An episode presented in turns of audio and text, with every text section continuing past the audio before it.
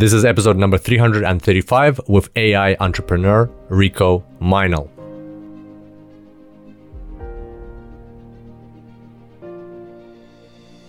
Welcome to the Super Data Science Podcast.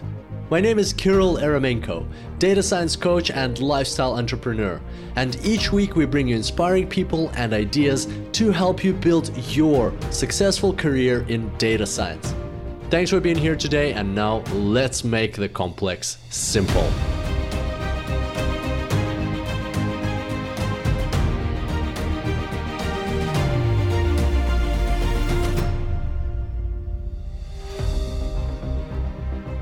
This episode is brought to you by Blue Life AI, our very own consulting and now corporate training company.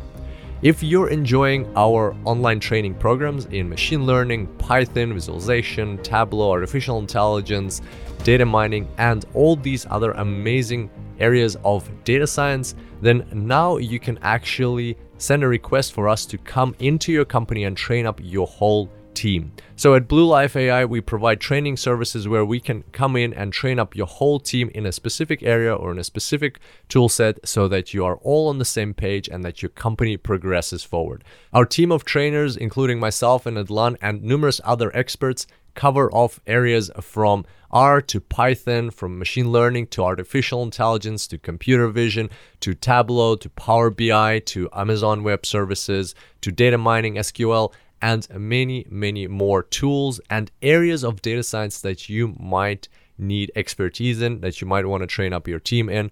So we're very happy to come in and guide and train up your team. And also, not only do we provide corporate training in the technical space, but we also provide executive training. So if you need help understanding how data science can be applied in your business, what artificial intelligence is, and how it's disrupting your industry, then we're happy to help with that as well. To connect with us and discuss your training needs and what solutions we could provide for your company, head on over to bluelife.ai. That's one word, bluelife.ai and send us a request there, and we'll be happy to connect and take it forward from there. On that note, let's jump straight back into the podcast. Welcome back to the podcast. How is everybody going? It is crazy. It is already quarter to eight in Australia, almost quarter to eight. And I just finished recording a podcast with Rico. This went way over. You probably can tell from the length of the audio file that this is a long podcast, one of our longest ones, but it was so well worth it. We just got into so much chat- chatting and we got so carried away talking about AI startups. It just like blew my mind, and I'm sure you're going to enjoy it. So, Rico, for those of you who don't know, Rico was on the podcast back in uh, January 2018. So exactly two years ago from when you're listening to this audio, it's almost exactly two years ago. And yeah, since then, his career has taken him in very interesting places. So that was episode number 123, if you're interested. And uh, Rico, like we met at Data Science Go, then he came on the podcast and he actually spoke at Data Science Go in 2018. And he's since then he's started a startup. He's gone like in different countries from Germany to Amsterdam to LA. Uh, he's moved, uh, he's pivoted his strategy, or they've pivoted their strategy many times, done lots of things, and ultimately the startup failed. And unlike most people, I guess, who in this situation would try not to like make that very public and vocalize it and talk about, it, Rico actually reached out to me and said, "Hey, Kirill." can I come on the podcast? Let's let's do a podcast together and let's talk about this failure. Let's talk about the lessons that I learned from it because I want to help people. I want to help other data scientists out there who are thinking of starting an AI startup to avoid those same mistakes and to learn from my experience. And that was so cool. That's why this chat went on for so long. So here is a, a couple of things that you will hear uh, in this podcast. Uh, how to find out your customer needs uh, coming up with AI product ideas, B2B versus B2C, uh, to startup or not to startup. When, when is the right time? When is the right decision to impact the world through a startup? And when is it better to do it through another company? And then we spoke about the five lessons, the five top lessons that Rico learned from his startup experience. Just bear in mind that it takes us some time to get into the flow between maybe the first 10 to 20 minutes uh, to really get the conversation going. But after that, Mark, I'm sure just like us, you'll settle into it and enjoy the ride. So without further ado, I bring to you for the second time round on the Super Data Science podcast, AI entrepreneur Rico Meinl.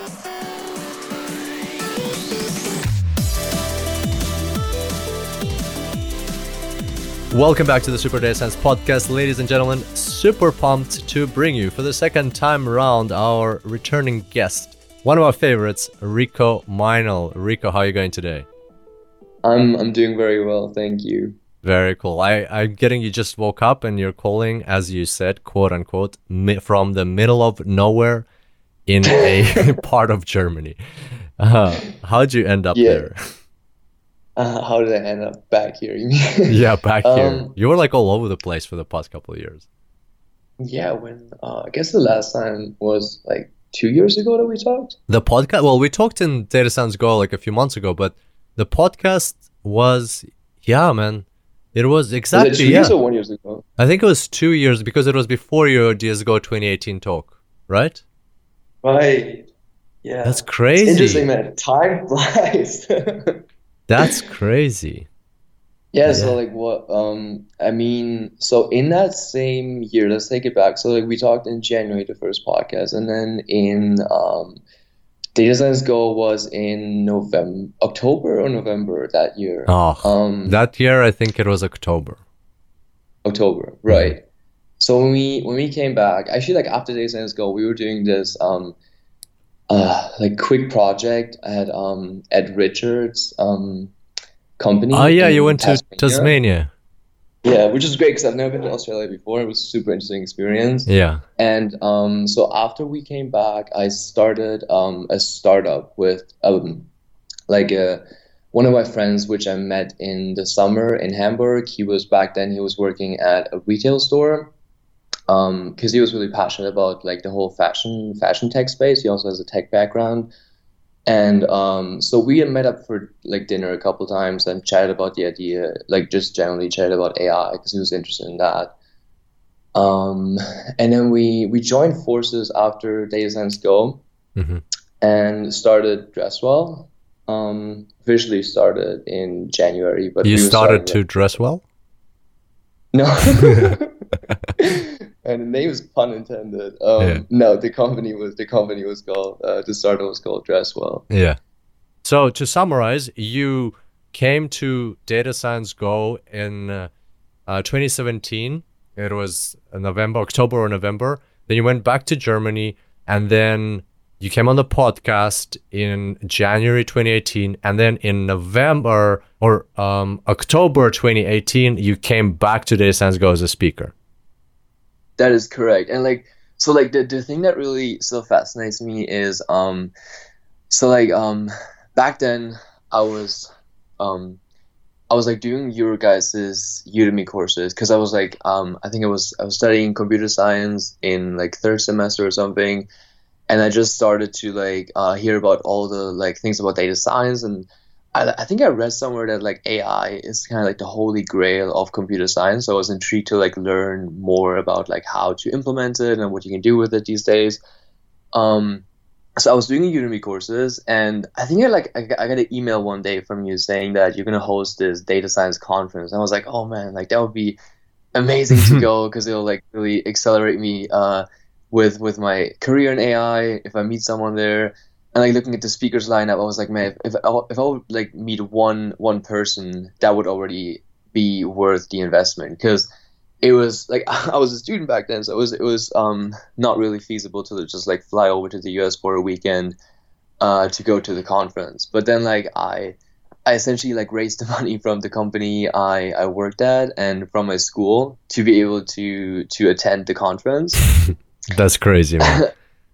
and um like like i would say like if if i would have met one person and i think at that conference i i mean i met you i met Hadelin, um I had a pretty long conversation with ben ben Taylor. met richard ben taylor yeah richard hopkins um and it's just like amazing how like how much got initiated through that one conference. Like Ben, uh, I'm so like through the conference, I was inspired to start the AI meetup because when I when I was going back to Hamburg, I really wanted to have something like the conference to be able to connect with like people who are trying to pursue that same career path, who are also in uh, working in data science, working with AI. Um, and when I came back to Hamburg and I looked up on this platform called Meetup.com, there was just like nothing. Um, like there was no meetup for AI mm. in hmm. Hamburg mm. by that time.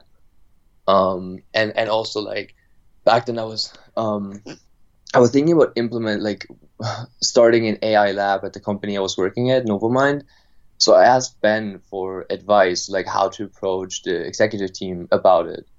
Um, and he gave me like a lot of tips uh, how to approach them, and that like really gave me the confidence to like after the conference go and approach them. Mm-hmm. So like a lot of stuff that like got initiated at the conference, and that's like still fascinating for me to see how that was like a um like a rolling like it all all like happened, you know, like you put it all in motion just by attending that one event. But like I don't understand, man. Exactly. How did you raise the money? That's crazy. How do you convince your company and uh, your university to pay for you to fly from Germany to San Diego for one weekend to attend a data science event? That's that like just doesn't.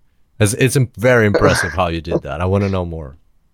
I mean, the funny thing was my school um we i don't think they they didn't used to have phd programs now they are starting to like have some of them um but they had this offer that when you're a research student and you want to attend a research conference they would essentially pay for it.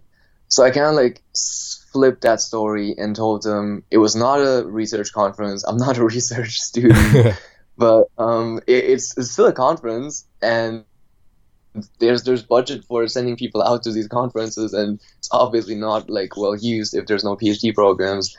Um, mm-hmm. And I, knew there was not a lot of people going to these conferences, so I was able to like convince them to uh, take over some of it. And then my company, like I, because I was I, I, talked to them about the idea for the AI lab yeah. before, and they were intrigued, and I thought like going to these conferences would like help like help me be able to set it up and it did and, uh, right you came back yeah, and you set it, it up so it was a good return on investment that's epic man that's epic so yeah. what was it so in a nutshell it was worth it to fly there for two days and go back it, it was worth it yeah nice and and like I, I would really encourage people to do um that like to take these chances even though the like probability might be low that you might meet someone that changed your life. Obviously, it doesn't really happen. Like I went to different conferences afterwards, and oh, like it didn't it didn't change my life in the same way. But I mean, there's such a like such a low risk associated with it, and if you might like just go out and ask people to fund you, for example, there's no like downside to it. Yeah. But the risk, the like the, the, the chance of like actually meeting that one person is pretty like, it's interesting. What would you say there's something something different about Data Science Go, or do you think it's just like just because it was your first conference, it had such a massive impact, or it was just a random thing? Like, what? Why do you think you felt the difference at our event and not at other events? Mm, so like now actually like um I think part of it is that um being a novice at conferences uh-huh. um I I like I was just like really excited to to see what it's like. Yeah. Uh, now that I've been to different industry conferences, I would say that most conferences are not that beneficial. Yeah. Actually, so like now when I like for example, I was in, at a conference, an AI conference in Berlin last week, just to catch up with some people, and there was a conference happening. Uh, Nico, my friend from Berlin, was organizing one of the workshops there, so he got me a free ticket but it was just like not like now when I attend conference, I don't expect like much to come from there. Yeah. Um. But like back then, I was expecting a lot. I was like, oh man, conference are like these amazing places where you meet all these people and there's so much opportunity. And you I were hyped up. part of it. You were like, you had. I was hyped up. Yeah. Yeah. yeah. yeah I, I see what to you connect mean. with everyone and uh, yeah. Yeah, very cool, man. Um, but thank you for keeping uh, for that you keep coming back. You know, you've been Data Science Go 17, 18 as a speaker, 19 you came back. So very, very excited to have you every time. It's really cool. Yeah. You're like one of our and veterans. There's a couple people that were there this year that were there uh, all three years. That's Yeah. amazing. Like, Yeah, we have a, we have well, I think a dozen people who've come back all three years. It's pretty cool. yeah. It's pretty cool. And but speaking of uh, Berlin, Germany, Rico, it's so cool. It's so cute how you guys call each other Rico and Nico. His full name is Nicholas. What's your full name? Is it what do you is it just Rico or you have a full uh, longer name? It is just Rico. Just Rico. Okay. Well, People ask me that all the time. It's just Rico. Nice. But, yeah. Nice. But yeah, speaking of Germany, so Nicholas, thanks a lot for the introduction. Um, Nicholas, as you know, is helping us set up Data Science Go in Europe. And this is going to be epic news. As an exclusive update to podcast listeners, we are uh, like working on bringing Data Science Go to Europe. It's going to be epic. So I can't say more at this stage because I don't know by the time this podcast goes out if it will be announced yet or not, but look out for it. It will be announced very soon if it hasn't yet. You excited? Yeah, I'm super excited. And like, uh, let me say this. So, so Nico is like in person, like when we were in like meeting people and talking about it, he's really shy about it. But like, he was the one that essentially got Meetup AI in Berlin to like grow from essentially from nothing to like over 2,000 members within like less than a year. That's crazy. Um, and he, he he was the one that like made it made it super big and yeah I'm, I'm super excited when he's the one that's uh, helping you guys also set it up yeah, no, that's cool. That's cool, man. Um, so yeah, so that would be cool to have you there. But apart from that, so let's let's shift gears. We we've been talking about conferences, Data Science Go.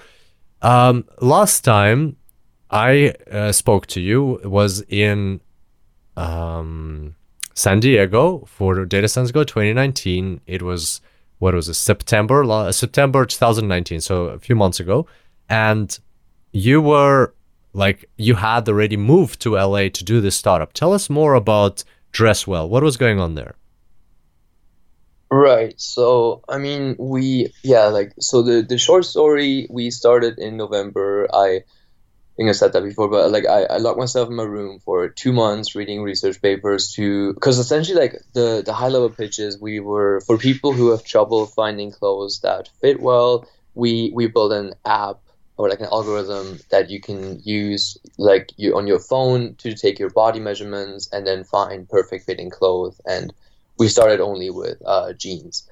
So we that algorithm i we developed in november december and then january and then all over the time like we uh, collected data and made it better and stuff. But um, in april 2019 we moved to amsterdam because we uh, get in touch with two jeans brands there in like in like europe. Amsterdam is the biggest uh, place for like fashion uh, for for denim fashion um, and we then started to reach out to like all these big online retailers over the summer um, and essentially start switch to pivoted to b2c um, in august and then we moved to la which is funny because like initially we came to la just to like meet with a lot of these jeans brands because they're all located in la but then like uh, like four weeks turned into three months and we completely like pivoted to b2c and um, yeah B2C meaning for customers, for consumers. Yeah, yes, yes, yes. Okay. Okay. Interesting. But originally you were going to sell it to companies like a service. We were gonna sell it exactly. Yeah, we were gonna sell it as a plug-in to like the Nordstroms, uh, Zappos, and Uh huh. Interesting. all these online retailers. Okay. And so tell us more like how why was this an AI startup? Sounds like a sounds like a fashion thing. Yeah, so like the the algorithm that um, we used to take people's body measurements was like um, we tried a full on like a full deep learning model to implement that, but we ended up with um, uh, like a human in the loop plus machine learning approach. So and and, and that was like like because I recently wrote because we put the startup on hold and I recently uh, like wrote down some of my learnings and that was like one of the learnings that when we when like in November and December when I was reading all these research papers and like trying to understand how we could use AI to get people's body measurements, um, I mean, it, it was that was that was a lot. That, that was a steep learning curve to like be able to read and understand these papers and then implement them into production. Mm-hmm. And I I guess like also for for the usability, because um, unless we would have collected all the data for the edge cases that uh, we had for the app, like if you're turned a little bit too much to the side or if you have weird objects in your uh, in your image, we didn't really want people to deal with um, like having bad measurements. So we had a human in the loop that like checked if the AI predicted the right key points and the right like segments in the image, and if it didn't, it would he would manually correct it. Mm-hmm. Very interesting. So using machine learning to pred or AI to predict measurements, having also a human in the loop. Um, yeah. Okay. So that first of all, why why that idea? There's so many things you could be doing with AI. Why why did you see that there is a need that you know you can help the just people with to find better clothes? Why did you pick that specific idea? Uh, okay, so like the so the bigger the bigger vision that he I mean started with and that I really like bought into was that um there's a huge like inequality in the world that when you're like you were raised by parents that either had the money or that like knew how to dress really well and taught you or just like in different sectors in the world you just have an advantage in life. Because we all like subconsciously judge people by the way they look even though we might not want to admit it but like we all do. So mm-hmm. our essentially like like vision, first impressions right Exactly, yeah. Like the mm-hmm. like if if you meet someone and he has like a, a, sweatpants at a conference, you're not gonna like talk to him yeah. the same way as I'm. I'm terrible at dressing. Like I always need help with this stuff. yeah. I would be one of the first people to buy a thing. Like I I'm very bad at matching colors or even just picking out proper clothes. Yeah, I see. I can see. I can see that. Okay. Yeah. So like the um. So then he like after the first startup um, like uh, didn't work out. He he moved back to Germany because I think they had it in New York, and then he moved back to Germany because he has family in Hamburg. And he started working in like a retail store to like understand the customer need. And I thought that was really inspiring because like if someone has that much passion for a project to be able to essentially like when you're a tech person you have all these career options these days um high paying career options too and then you because you have so much passion for your project, you go back working as a salesperson in a retail store, um, taking a like lower salary than you could have gotten anywhere else. Uh, I thought that was really inspiring, and uh, he did that just to like connect with customers and like learn what their needs are ah. in this ah. space. Uh, so he, like he's in tech, he could technically have a really cool high paid job, but instead he choose to go to retail to understand the needs of the customers. Right, right. Like it's it's, it's funny because um Uber so Uber Eats had that like when Uber started Uber Eats or I don't know if they took it over but um they had people working in restaurants before they started working on the product.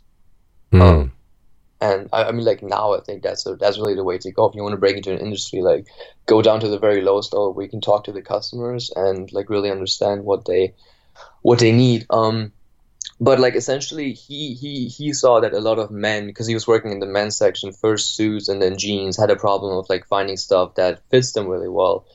And that was like the like usually the first um the first problem. And i mean like one thing we learned later was that style is a huge factor too. And we mm-hmm. kind of like didn't really take that into account because so there's the thing like when you go shopping somewhere you go shopping there because you already know they will sell a certain style for example if someone goes to nordstrom um, of course he has problems trying to find stuff that fits well but he already made the decision like what kind of style he's looking for when he goes to nordstrom because they sell to a mm-hmm. very certain segment right um, and that we kind of like also didn't uh, take into account that much but there was a lot of men that had trouble finding jeans and like like you just said like men usually don't like to spend their time or like deal a lot with like finding stuff that fits them well so they would just come and be like find me something that fits good and he would give them a couple of jeans and they would be so happy with the service if they found something that they loved and they would come back. So we thought like how can we bring this online? Because like right now online shopping i think is fundamentally flawed that there's like these huge returns for example on jeans like 60% uh, return rates um, so it's a big struggle for the online retailers um, it's funny because i think in america it's you have to pay essentially like before you have to you have to pay with a credit card or a bank account before you order something at like a nordstrom but in Mm. Germany, you don't even have to pay before. You can just put it on a bill and only pay for what you keep. So if I would order Huh. like a Zalando here, I could order like 10 pairs of jeans, don't pay anything. And if I don't like them, I'll just send them back. So Mm. there's like and then you just pay for what you keep. Yeah, and if I don't keep anything, I don't pay any, like I don't pay anything. Very interesting. And I mean, That's like, very cool. that's bad. Like that's that's bad for the environment. That's bad for the Hmm. customer. Um, because you have to walk to the post off post office and send it back. I think now they even like uh actually drive to your house and pick it up. Like that's how far it has come. Um, Hmm. But yeah, so we just like we thought how we could bring this online, and the idea was to like build this measurement tool that people could use to measure themselves, and then we would essentially recommend them the perfect size, the perfect fit, and then they wouldn't have to send it back. Mm-hmm. Mm-hmm. Fantastic. So that's that's the idea. Okay. Um, did you see that thing I sent you, or I uh, I'm sure you saw saw it before, the algorithms tour by Stitch Fix. Oh yeah, yeah, yeah. So doing- like, did, great job. does is that similar to what Stitch Fix does? Um, I mean, the B2B product we try, like we tried to create in the beginning was not similar because Stitch Fix has a massive questionnaire of about, I think, like 10 uh, pages where you just like fill out like your whole style profile.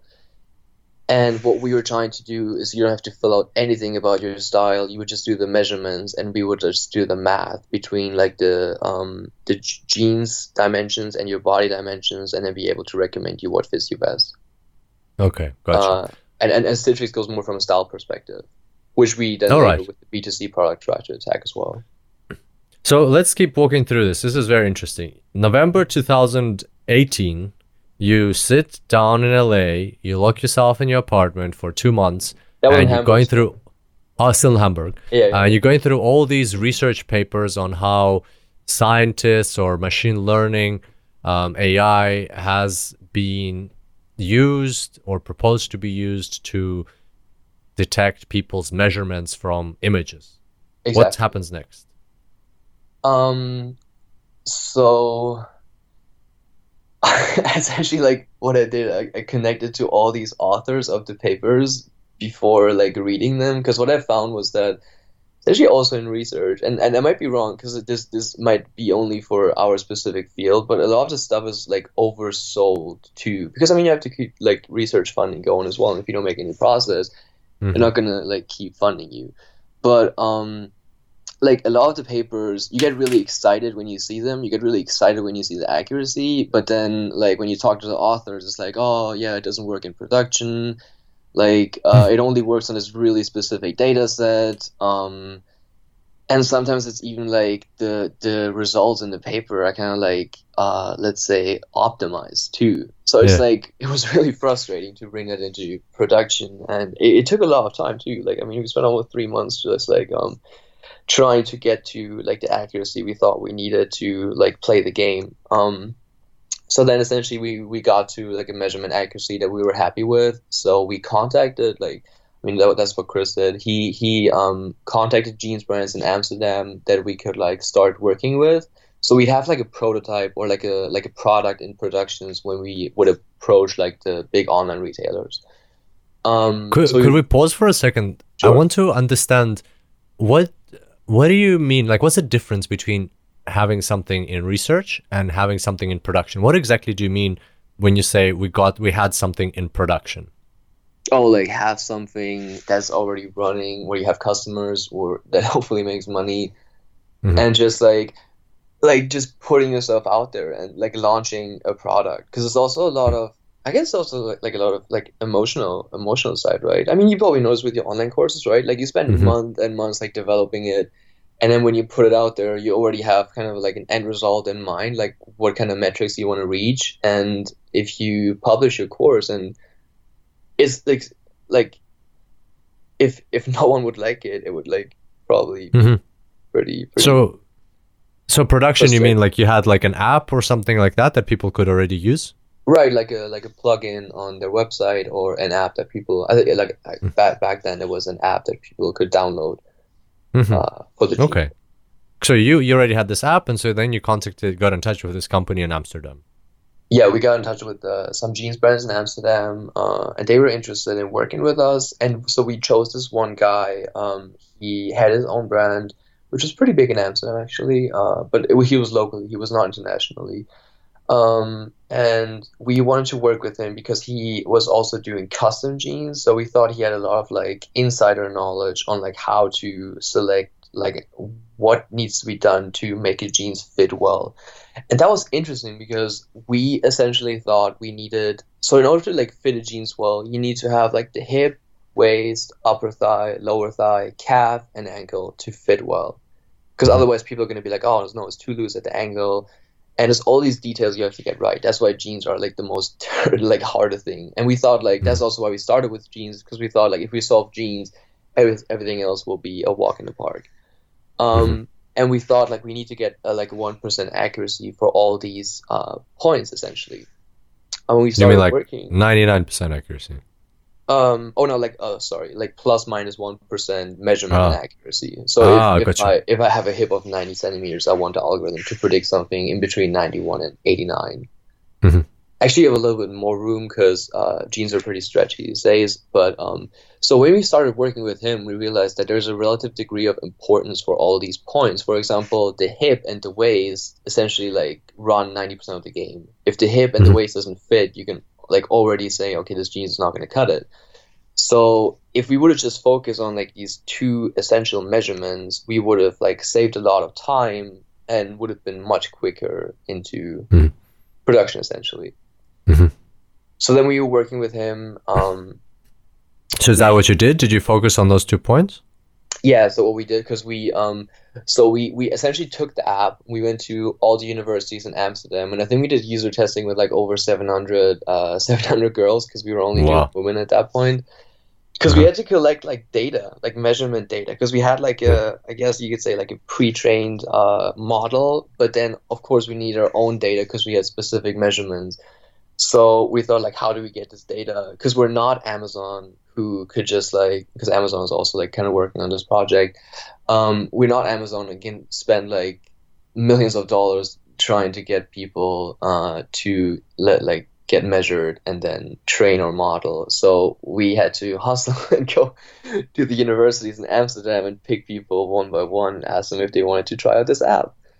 Mhm. Um, so okay. We collected these data points and then um, yeah, that that's like what point we felt comfortable to contact the the bigger online retailers to um because at, at that point we thought like okay we need uh like because we we actually we didn't launch the app with the jeans brand because we thought like it, it would be good to have something out there but we also need money. So like developing the app and launching it would take like at least um probably a month to do a good job and That's very optimistic right for a month. More like twelve months.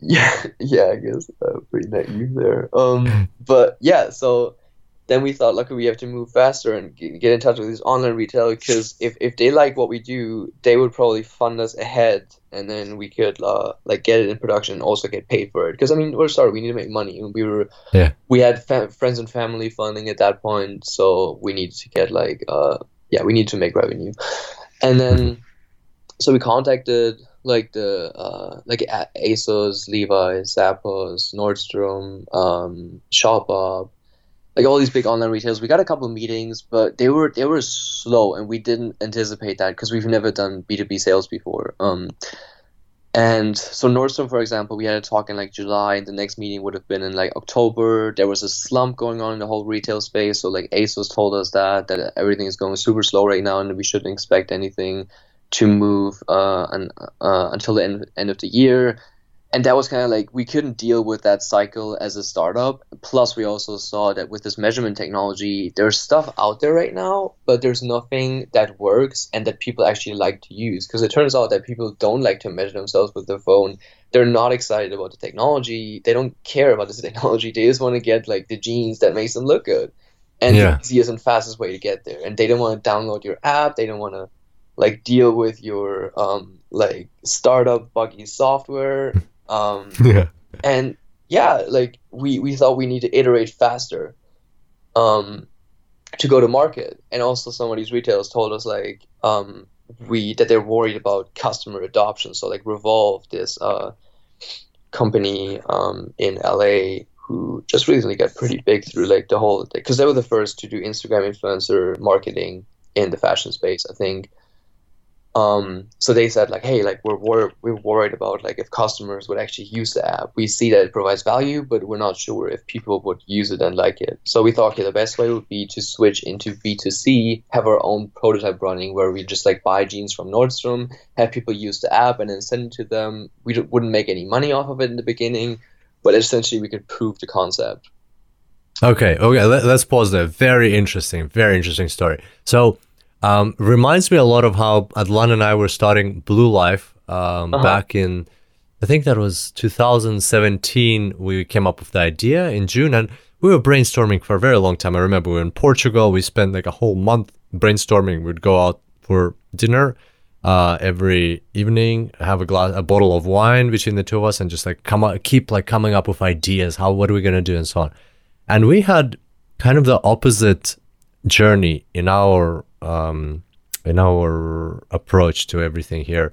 That we started with ideas in the space of B two C, Mm-hmm. and then by iterating for like we were almost set on a few ideas in B2C and then we changed our approach and changed to B2B. And it's interesting that even though our approach was opposite, we observed very similar things. So in B2C, we observe like while brainstorming, we were coming up with the, these ideas, you know, like for instance, one of them was let's take photos. So because we were at dinner all the time brainstorming, we're like it'd be really cool to have an app where you can take a photo of your meal and it will tell you right away, you know, how healthy that meal is, and moreover, you know, do computer vision and recognize the different types of food and provide you okay th- this many calories in this um, in this meal or this many vitamins these amino acids are present. You know you probably and if you do that every time you take one photo. People take photos of their food anyway. So you Yeah, take yeah, one photo of your food like every meal that's like three 21 photos per week and you get a whole like uh, a summary of all of the vitamins and minerals and amino acids and macronutrients and everything fats all these sorts of different types of fats that you ate and Yeah. that can really help you understand where you're missing out because you might think you're eating a healthy diet but ultimately you might be missing out and or moreover for instance if the app doesn't recognize an image we could crowdsource the whole image recognition because like if you took a photo and one of the like i don't know the fish on your uh, plate wasn't identified properly or the carrots were identified as broccoli or whatever you can just click and change the label and that way we could crowdsource the data as well. So we had really cool ideas like that but ultimately we moved and I, I had cool ideas in my view you know? I don't know how other people think about that.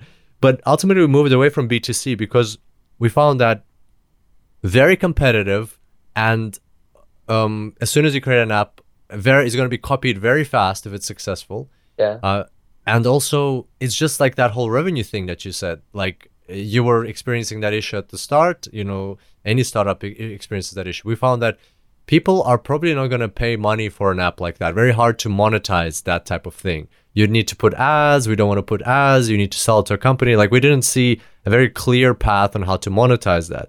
So we decided we'll switch to B2B because it's much like you have less customers, much less customers. Instead of millions or hundreds of thousands, you'll have dozens. But at the same time, the deals are bigger and therefore the revenue is less of a concern. However, uh, little did we know, same problem as you uh, came like uh, you know came across that the, it's very slow. B2B, the sales cycle is very slow. The bigger the deal, the slower the sales cycle. So interesting that you know we went B2C, changed to B2B. You went B2B, changed to B2C, and still, you know, we experienced very similar issues along the way. I mean, B2B is really like all about, maybe not all about if you're a great salesperson and you have experience, but it's all about like connections, right? Like Yeah. knowing people at like in Nordstrom, for example. Um, I mean, we had to cold, like essentially cold email them over LinkedIn. I think I reached out to like almost like 500 people on LinkedIn. 500 and- people. yeah, I, I, don't- I don't know if that was the best strategy, but um, I mean, you get to t- you, you get to talk with these people, but then like like Levi's, for example, they have a lot of these offers coming in. So I mean, but also like we we didn't like we didn't. Uh, so now in retrospective, I would have loved to know that before, and I'll go into more into books later. But there's this one book called Crossing the Chasm, which is about like Hmm. essentially technology marketing, pretty focused on B two B. Drew House, Drew, Houston, the founder of Hmm. Dropbox, recommended in the Tim Ferriss podcast. And like, if I would have read that before, I would have done things differently in terms of like selling the product to these businesses. But um, yeah, I mean, that was that was definitely a big learning. And I mean, like, uh, like one of the things I'll, I'll go into it now because I think I think it's it fits before I go into like the B two C part. Is and, I wrote this recently in an article. Maybe we can like link this in the show notes. It was like like the whole takeaway was essentially the world doesn't care.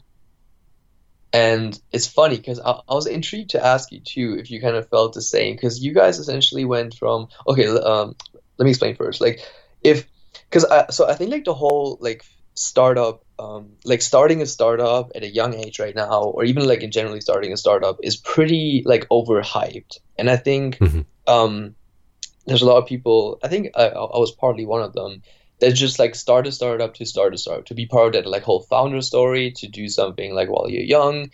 Probably a good idea but it doesn't like you shouldn't do it just because you're young if you don't have a good idea. And like it would even go that far that i would have people tell us like oh wow like you guys are actually solving a real problem. And that's Mm. like ridiculous right? Like if you don't if you're not solving a problem like why would you start something and even if you're solving a problem maybe the right way is not to start a company. Maybe it's to join an existing company because using their resources would solve that problem faster. I don't, I don't know if that's usually the case but it might be the case.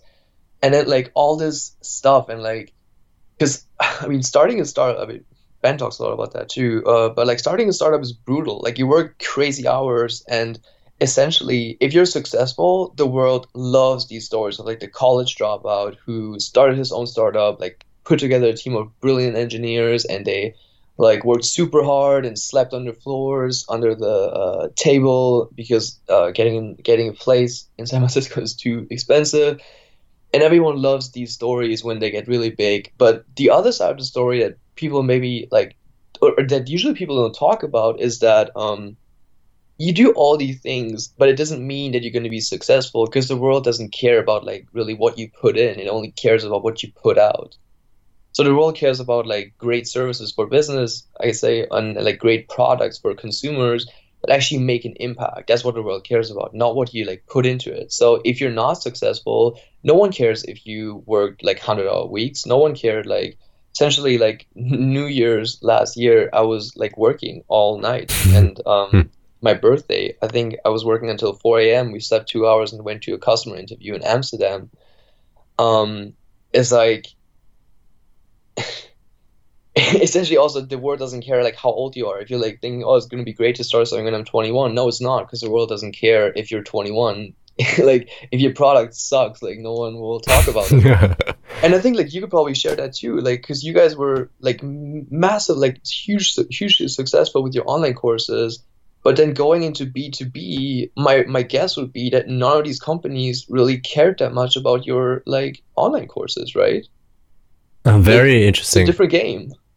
Yeah, um, I would say for us, um, th- it's true. Yeah, none of the companies really cared about the online courses, but mostly because we went into a different niche. We went from, um, or a different industry even. We went from education into consulting, into building AI because they all, they were a quite a few students that were asking us, "How can you, you know, you you you teaching this stuff? Can you build can you help us build this thing at our business and so on Right. um, and so we there was some initial interest but then other than that uh, you're right. You have to start all over again. However now what we're doing is we've added a new branch to blue life where we provide corporate training services to companies. So uh, rather than just consulting we can engage a business with um, all right we'll come in and we'll train up your team the same way we train online but in-person training with uh, very rigorous um, uh, curriculum and exactly what you need like tailored education for your team uh, to bring you up to speed or executive training as well in artificial intelligence strategy. And Right, right. we're t- we just started that so we're testing that approach out but i have a feeling that now we can transfer those credentials. Like we can transfer hey we've taught a million students online. We have a ton of experience on how to create curriculums and things like that.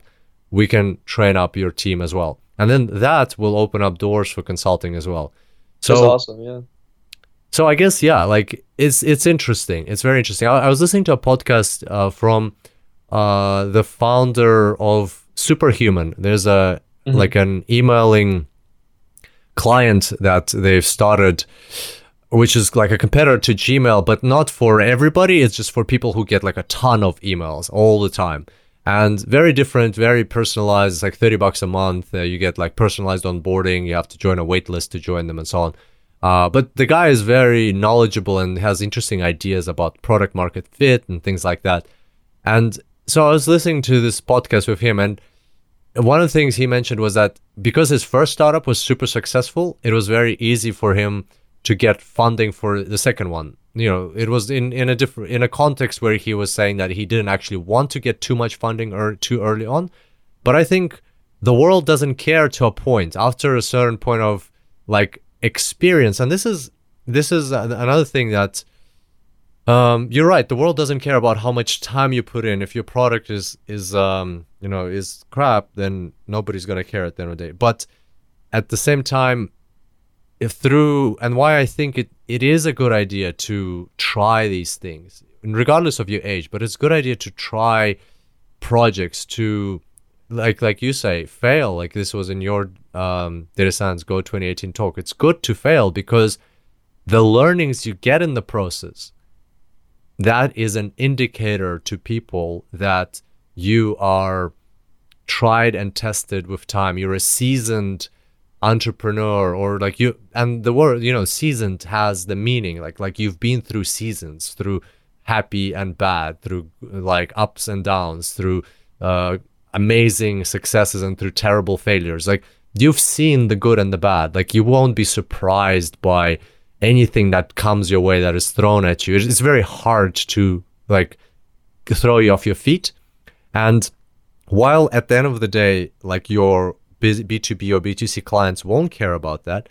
The people that are going to be in your corner whether it's investors your team um, your advisors mentors uh, your early adopters your fans they're going to care. And they're going to see like hey you know rico has already failed at this thing and he's tried this and this and this and like he's growing. Like he's got so much wisdom that the chances of him you know even starting something that he doesn't believe in or he hasn't calculated through well are quite low so on in that sense i think it's uh it's very valuable to have this experience and as you would probably agree that from failure you learn 10 times more than from a success That is really interesting. I, I totally agree with uh, the point that uh, the people in your corner they do care. Um, especially um, if you're a serial a serial entrepreneur who had a successful business before, investors will majorly care about like um, if if you approach them with a second idea for a business, like almost like something they they would just like throw money at you because you've done it before Yeah. successfully. Like um, and then I I- so yeah, I, I guess no, that is absolutely true. Also, your team. You've been successful before, it'll be easier to hire people uh, rather than like being a 24, 21 year old like first time entrepreneur who hasn't done anything. Um, but like what, what what I was more trying to get to was like that uh in the end like the customers I guess like most customers guess you like and at that point you're right like the early adopters do care about like so uh, for example when f Ev Williams the founder of twitter when he founded medium i think people did care in silicon valley at least when they were like oh Ev Williams started something again i'll probably check it out. But like the like the the like mass market customer i'd say who doesn't even know who is the founder of medium right now they don't care who founded the company. They care about like the product they see and they don't care if Ev Williams is the guy behind it. That that was more like the but like the other thing uh, you're um, I also touched on is I think yes, I agree that failure is a good way to learn, but I think it has like you have to take it with a grain of salt because um, just because you fail doesn't necessarily mean that you learn from it. It's not like a, it's not a given, and it's a really hard and painful process to go through and like reflect on what you did wrong. And also, there, there's a huge gap between what I saw too is um, between like reading or listening to something or even watching a video on something and then applying that stuff. So for example, like oh, maybe we can touch on that later when we go into like the B2C of our product. But like Steve Jobs always said like they succeeded. One of the reasons they succeeded was because they built something where they themselves were the customers for it. And I've listened to mm-hmm. that video I think maybe like 10 times. But still when we launched our product, we like started by building something for women. Because like one reason was that we thought the women's market of like the market of women buying online is way bigger than men. So they'll mm-hmm. be naturally more interested in the product and that was maybe a wrong assumption. Um, but it like it was not, it was super hard to build something for someone else because there's so many details in a great consumer product that you have to get right. Um, like or, or you could have had like a woman on your team to to that, help that, with that, part. yeah. Right that, that's true. Like, um, but okay, but so so that's a very very good point. If it's not a learning, a failure is not a learning if you didn't actually learn from your mistakes. Exactly, and so sorry. Did, did you want to say anything? Yeah, yeah, sure. Um, yeah, so like the and and I'm I, I will say that I'm not good at this. Like, so I I usually like to like move fast and um and move ahead, like move forward and I'm usually not that reflective on my actions. But I was really lucky, um, and like we're still in great contact, like me and my co-founder Chris, because he's the exact opposite. Like he would take more time for his decisions. He's very strategic, and uh, he would take the time and sometimes like even overly reflect on things to like get a learning out of them. So for me, that was really helpful to like sit down with him and like go through that thinking process of like every month what did we do wrong? And like what it, also like was really important like what were we thinking back then? Because it's also it's always so easy to look back and see like oh that's where you went wrong. But like being in that situation with all the knowledge you had back then it this decision is not that clear cut usually. Like it's easy to look back and think like oh we that's what we, what we did wrong. But being in a situation um yeah, it's it's not that it's not that easy. Mm. So like doing that whole process was really painful, but also so so that's how we learned. But let's let's recap. So you just or to clarify, because uh, you told me a bit about this before the podcast. You sat down with your co-founder after you put the startup on hold, which is, uh, if you don't mind me saying, is another way of just saying like we failed. let's exactly, let's yeah, move yeah. on to something else. Um, so you, after all that happened, you said, "All right, we're gonna make sure we learn from this, and we're gonna rewind and spend some time to analyze month by month what did we do wrong and what we were thinking back then." So, and you told me you you got like five learnings from that. Let, let's go through them. I think this will be very useful to somebody who might be considering to start a startup in the space of AI. Right. Um, I also will say that he was the one that was proposing that. To be fair, um, I, mm-hmm. I, I, was really like down with it too, but he was the one that proposed to do that. Um, yeah. So like what we came up with was like a, a longer list, but I wanted to cut it down to like five things that I thought were like also provide value for other people. Um, like the first thing was that whole like start a problem in your own life when you're building a consumer product and like it also doesn't mean that you only have to like build like for problems in your own life if you talk to a friend and he tells you about like a pro- problem he has in his own life but maybe he doesn't have a technical background or maybe he doesn't want to start a company but he'll give you really accurate information about that problem and you can go ahead and solve it that will be valuable too. But in general if you're like if you're seeing a problem in someone else's life it's it's much harder to um, solve that problem and build a great product that that person will use.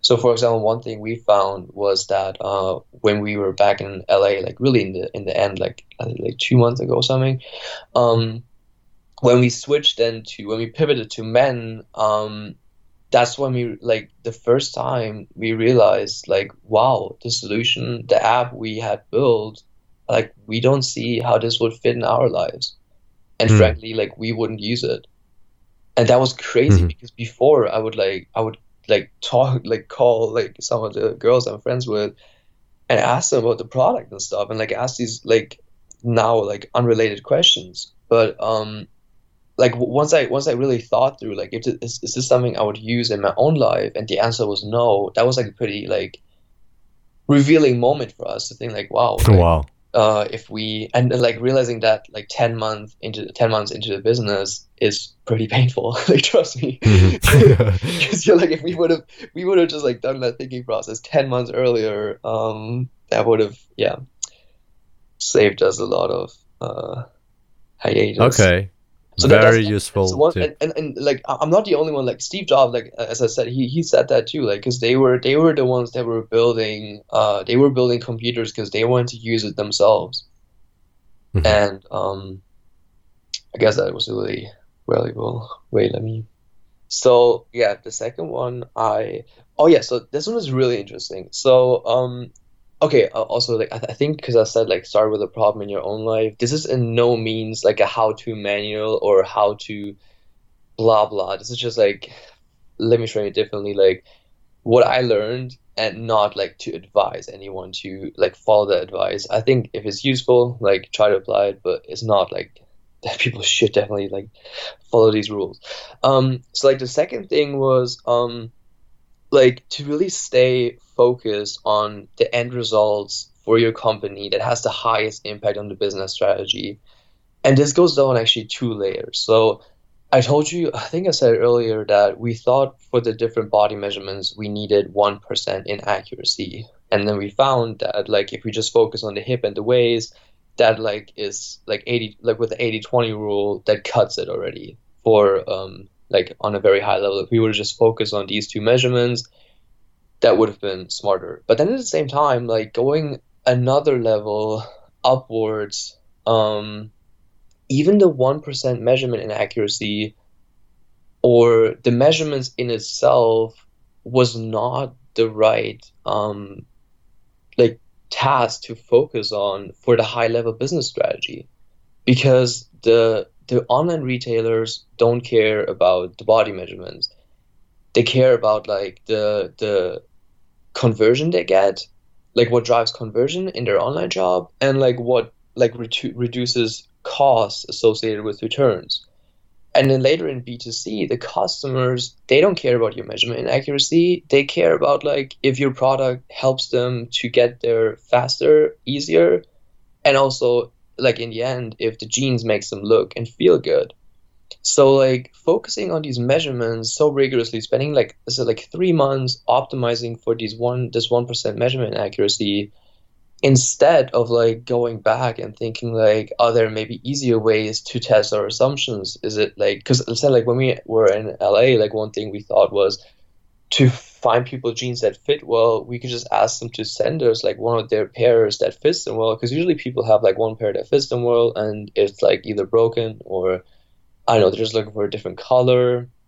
So like having them give us the specific model or send it in via mail so we can measure the jeans and then find them something just based on the jeans measurements maybe would have been the like would have been a better product and it would definitely be easier to test it out because we didn't need to build any like machine learning tools to get the measurements. Um, yeah, and, and I mean for the B two B, we could have um, essentially like built this test environment where we had the product and the human in the loop, and then be very upfront about it with uh, with the business that is still a testing environment. It would take about three months to build it, and like gauge if they will be interested in it. Um, I mean, do that before you start working, like heavily go into the measurements and um, like sell them um, a ready product.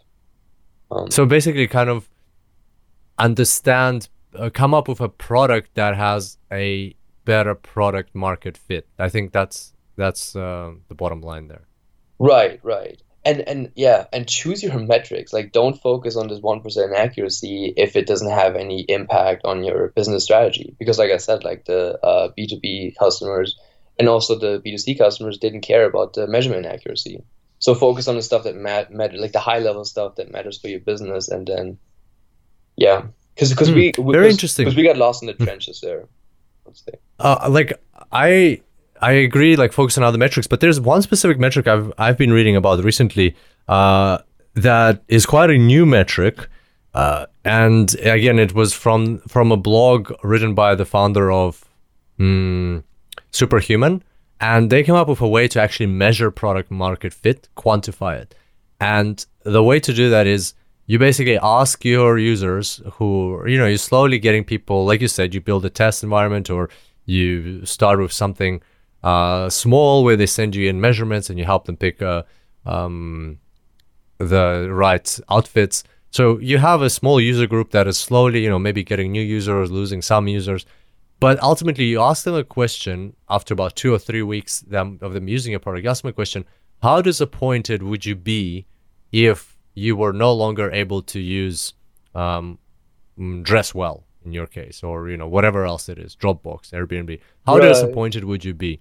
And then you measure what percentage of people reply, and you give them options: very disappointed, somewhat disappointed, not disappointed. Uh-huh. And you measure the percentage of people that reply very disappointed, and um, it's actually not his original idea. This was already done by another um, venture capitalist, I think, who tested this out with many companies, including Slack and others. And they found that for your product to go viral, you need at least 40% of your customers to say that they would be very disappointed if they were no longer able to use your product. And so ultimately for a startup, I know, I'll send you the article. Yeah. Ultimately, for a startup, you just need to measure that one metric. So all you need to measure is what percentage of our customers are saying they would be very disappointed if they're not able to use a product, and you need to, um, you know, uh, navigate your product in such a way, like ch- make changes to it, adjustments, rethink your strategy, uh, rethink the user experience, whatever else, um, uh, mission, promise to customers, minimum, like whatever, whatever you components you have in your product you need to keep rethinking it. You'll start at 10%, 20%, 30 but once you hit that magic number of 40%, you've got product market fit and then you start measuring things like accuracy, uh, revenue, profitability. And one thing you mentioned at the start was that uh, we're a startup, we got to make revenue. Well, that's I don't I don't agree with that. I don't think that a startup needs to make revenue. No, a startup the revenue has to like be figured out some other way, whether you're sleeping on the floor or you have your parents or friends' money or you got investors investing in you. For a startup can even for two, three, five years not make revenue. The goal of a startup is to find that product market fit. Once you found it, once you have that 40% down, you know, all, all sorted and and ongoing consistently, you every month over month you're getting 40% or above of your um, product market fit according to this quantifiable quantified metric then you start thinking about whatever else you want. You, you want revenue? Go for revenue. You want um, accuracy? Go for accuracy. There's there's lots of things to go from there, but I think that that would like based on what you've told said, and like I'm not I'm no you know expert in startups, but sounds to me like that would have been a bit of a game changer for you if you had been measuring product market fit from the start. I would partly disagree. Um, so okay, like I think it's very what you said, like startups don't need to make revenue. That that's why I like partly disagree because I think also the metric it depends heavily on what kind of startup you run. For example, for our product, how many how many jeans do you buy a year? So like for the first product we had, just like measurements for jeans. How many jeans do you buy a year? Probably around two. Girls maybe buy more like three. So like the whole mm-hmm. three month rule would be it would kind of not work because if you only use the product once there's not a strong i mean it it, it it depends much more on the first interaction with the product other than like a mm-hmm. slack mm-hmm. that would that you would use every day so i think like the mm-hmm. metric would still work if you find a way to like uh maybe adjust the cycle or uh i don't know like frame it a different way but it's for us it would have been very hard to like test it over a three months period because over a three months period you only buy one pair of jeans And like Spotify, for example, I would literally cry if you would take away from me tomorrow. Like I would be super disappointed. But I also Yeah. use it every day. Like it's different than like uh and may, like I guess maybe that was also maybe an underlying flaw of our app. But then like regarding the revenue, so like uh I guess I, I don't know But wait, like- wait, wait. Hold, hold on, hold on with that. It's a very interesting thing. Like, can you think of a app that you use that you would that you like really love, but you only use twice a year? Is there any other app that that like you have an attachment to that is very useful to your life, but you use it so rarely? Well, um, Apple Podcasts, but I can't find a podcast on Spotify. Yeah. So, but you wouldn't care if Apple and Apple Podcast says they're closing down Apple I would, iTunes I would anyway. actually care. Wait, they're closing it down? Yeah, they announced it like six months ago. There's a, like a lot of podcasts that are on Apple Podcasts, but not on Spotify. So that would actually be a pretty big deal. I don't know. Well, the iTunes they're closing down. I don't know what with Apple Podcasts. Oh yeah, I, But don't, I don't think they're.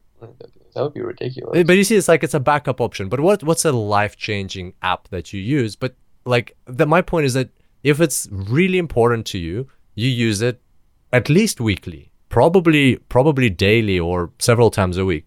And so my like it's yeah, I just don't imagine how a startup that is used, an app that is used twice a year, is going to really um, a ingrain itself in the lives.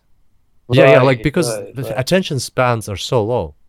I guess yeah, I guess that's why like the okay, so for like the online retailers, I don't have any personal connection to them. Like when like when I ever, which is like never, but when I a couple times like I ordered a jacket online, for example, and the reason the the, the way I shopped was I ordered it and then I found it was cheaper on About You than on Zalando, two German online retailers, and it was cheaper on About You, so I got it from About You, even though I found it on Zalando.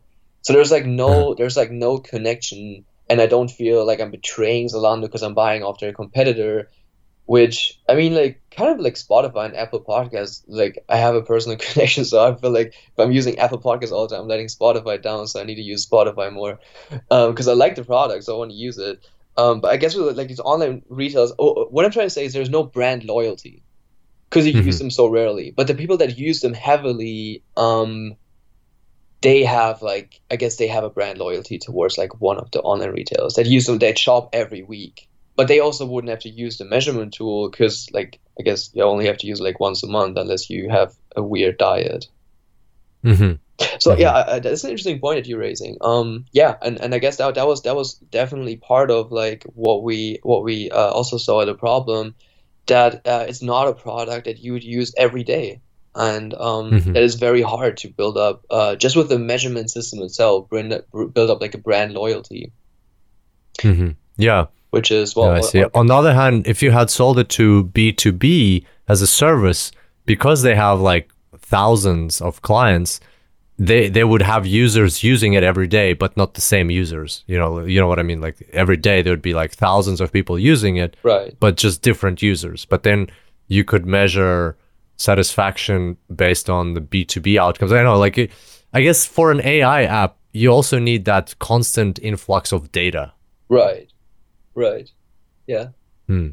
Interesting. Okay, interesting. Um, Yeah. So all right. So, what Sorry. was the other thing you were gonna say? Uh, yeah, that that was the so the the founder of um, I always forget their name. Uh, it's an? American. No, it's an American uh insurance startup. Zenefits.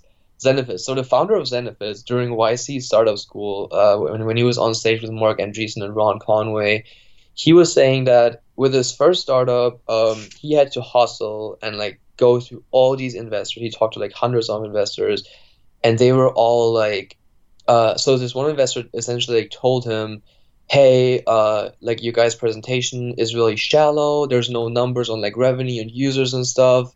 Um, I mean, if you guys were the Twitter guys, we wouldn't care about that, but you're not. So we need all these like details about your business and the numbers." So what he took away from that was not to like wrap up the pitch deck and have all these numbers, but to become the Twitter guys, where you just like have that much product growth that people, no, investors don't care about your numbers. Yeah. I think with us, we weren't the Twitter guys, uh, so I, I do think so that that because that's essentially what what the investors asked us, like how many customers do you have, how much revenue do you have, and they cared about that. So once we like Yeah. got initial revenue with the B2C in LA, they started to like be more interested. Interesting. But not, not, um, not if you interested enough, but if you're not if you're okay to share, uh, what what kind of revenue are we talking about? Like, is this millions of dollars, tens of thousands of dollars? uh, we're we're talking about like the first month in LA where we made like about two thousand dollars. Wow. Well, that's that's not bad actually. Yeah. That's pretty good. Um, so this was because your app was a paid app. This was because we um essentially bought jeans from Nordstrom, and then people would use our app, and then we would uh like from all we had like hundreds of jeans in our office in LA. Um, so we would choose the jeans and then send it to the customers, and then when they would keep it, they would like pay us for it. So it it, it was like literally like it was very very very slim profit, like almost no profit because we essentially sold them for the same price that we bought them for, but like Mm. it was revenue. Wow. Okay. Real hustle. Real hustle. Yeah. Okay. So that was learning number two to stay focused on results that have the biggest impact on your high level business strategy. Yeah, yeah. Um, so the third one is actually like for the the article. I put like the quote from uh like what Bill Campbell said to uh Ben Horowitz when he was trying to take his company public. Like it's it's not about the money, it's about the money. Um, it's, it's, about the beep money. yeah. By the know. way, this article, I don't think we've mentioned it. This article is available on Medium. I just gave it 50 claps because I like Rico. I haven't read it yet, but it looks amazing. So if somebody wants to recap on all the things we're talking about here, we'll link to it on the show notes and follow Rico Rico Meinl. The article is called "The World Doesn't Care: Lessons from Startup Failure." We can, we can also link it in the in the show notes. It, it'll be Yeah, more, yeah. it'll be a more like brief version of what we're talking about here. Uh, Yeah, this th- you should link the podcast in the article because this is the Oh, yeah. the full version. uh, okay, yeah. So so it's not about the money. It's about the ah. It's not about. It's not the money. It's the beep money. Exactly. Um, yeah, like being a tech person, um, it's like we want to build stuff that's cool. Essentially, I, I feel like that's like what every tech person they want to build cool stuff. Like no one, no one wants to build boring, uh, like old-fashioned uh, products that just like drive revenue. Like we all want to build something cool. We all want to build products that we can show off to like a mom, be like, "Hey, I built this." Um, but essentially, what we learned is because we didn't, and that's ba- like back to the revenue part, because we didn't focus on the money. We thought like, oh, we're going to build this product, and because it's so useful for customers and it'll be so useful for these businesses, we'll find out a way to monetize it. Um, and I mean, the plan we had, like monetizing it for the B two B market, uh, the B two B customers, um, would have worked at scale at a very very large scale because if we only charge like a little bit of uh like a very small fee for every customer that measures himself or that like buys a jeans after measuring herself. Um that would only work if you have millions of customers aka like million uh, like a lot of these retail partners and otherwise you're not going to become profitable in the long term. But um yeah because we didn't focus on the business model from the start that's essentially like, like what hurt us in in the end that when uh, investors asked us about like the business model we didn't have any like really good answers. And that's when we ended up like pivoting uh, many times like actually in the end in la and um that's when it kind of like got out of control and we had to put it on uh, like we like had, had to make a cut. Um Mhm. because like being an online retailer like the idea when we went into b2c then was to like I said, like buy the stuff from Nordstrom, sell it over our own website and app, and then in the like longer, actually like pretty short term, because we already talked to some of these brands, uh, buy the stuff from the brands from for retail price, um, uh, for wholesale price, and then sell it online for retail price, uh, and that that will be our business model. But um, if you only do jeans in the beginning, that's really that's really hard and it's not it would not make a lot of money which is then why we decided to like have our own jeans essentially like make our own jeans because with that if we have our own jeans and like a pretty strong brand behind it um we would be able to like let, get them produced for like twenty dollars, like premium jeans, sell them for like a hundred dollars in that segment. That's that's pretty cheap because the for that quality usually pay like two hundred dollars, and then sell that using our app as like a new technology. Like that that would have been the business model that would have like made like good profits essentially. It worked that that's what really hurt us that we didn't focus on the money and we thought like oh we're going to build a product we're going to build a great product we're going to build a great technology and the revenue model will like figure out itself. Interesting interesting. Like I, I will partially disagree with you on that one because like yeah i see the importance of uh, you know money and making the revenue but like it sounds you man you're not amazon like you started by let's create an ai app that helps people get measurements but then like with this whole uh, let's let's um, set up a business. We will buy uh, now. We will buy jeans at wholesale, sell them at retail, and our app will help people find the measurements. Oh no, wait, that's not a profitable. We're actually gonna create our own jeans brand and sell that way. It like it sounds like you're uh, going off on a huge tangent, very far away from your original goal and the, the app. You don't even need the app. Just start a brand of jeans and sell that. Like, why do you need the app? Like, at the end of the day, I, if I feel that dilution of focus is, it would also kill your business as well. Like, you you have to if you if you're if you're not finding product market fit with just a measurements app, it doesn't mean that adding a brand of jeans on top of it is going to help the situation. You just you just like all right, just do the jeans then. Forget about the app. Like you need to figure out one thing at a time. That's what I would say here. I agree with that. Um, the problem was that people don't care about the app. Um, then, like, then ditch the app. like people, like people didn't like. I, I mean, yeah. Either change yeah. the app to one that people do care about, or ditch the app and do brand of jeans. But it's like, I don't know, like um I'm gonna I'm gonna sell you a super super fast bicycle that gets you from you know LA to uh, to San Diego in two hours. Uh, but it's like it's super dangerous. So I'm actually gonna sell you that bicycle and attach a car to it. And you know what? Forget about the bicycle. Just buy the car. that type of thing so like okay like the, the one thing i will say because this like all sounds like really like we were just like losing losing it and just like randomly iterating. At the same time you always have to remember and this is like like reid hoffman says when you build a startup it's essentially like jumping out of a plane assembling your plane on the way down. Yeah i heard that one. That's a really cool. So it, it's, it's just not like if you're assembling a plane on the way down and your app is not working and you have to make a decision it's not like you can just go on vacation for a week and and like make a decision. I mean, maybe you could if you have enough money in the bank. We didn't have enough money in the bank, so we had to figure out something pretty fast because we had to like raise money at that point, or we would die. Yeah. Um, yeah. So yeah, I mean, like, there's a there's a lot of um, pressure on you to move, keep moving fast, and like be nimble about your changes. So yeah, I guess that also like hurt us in the end. Mm-hmm. Okay.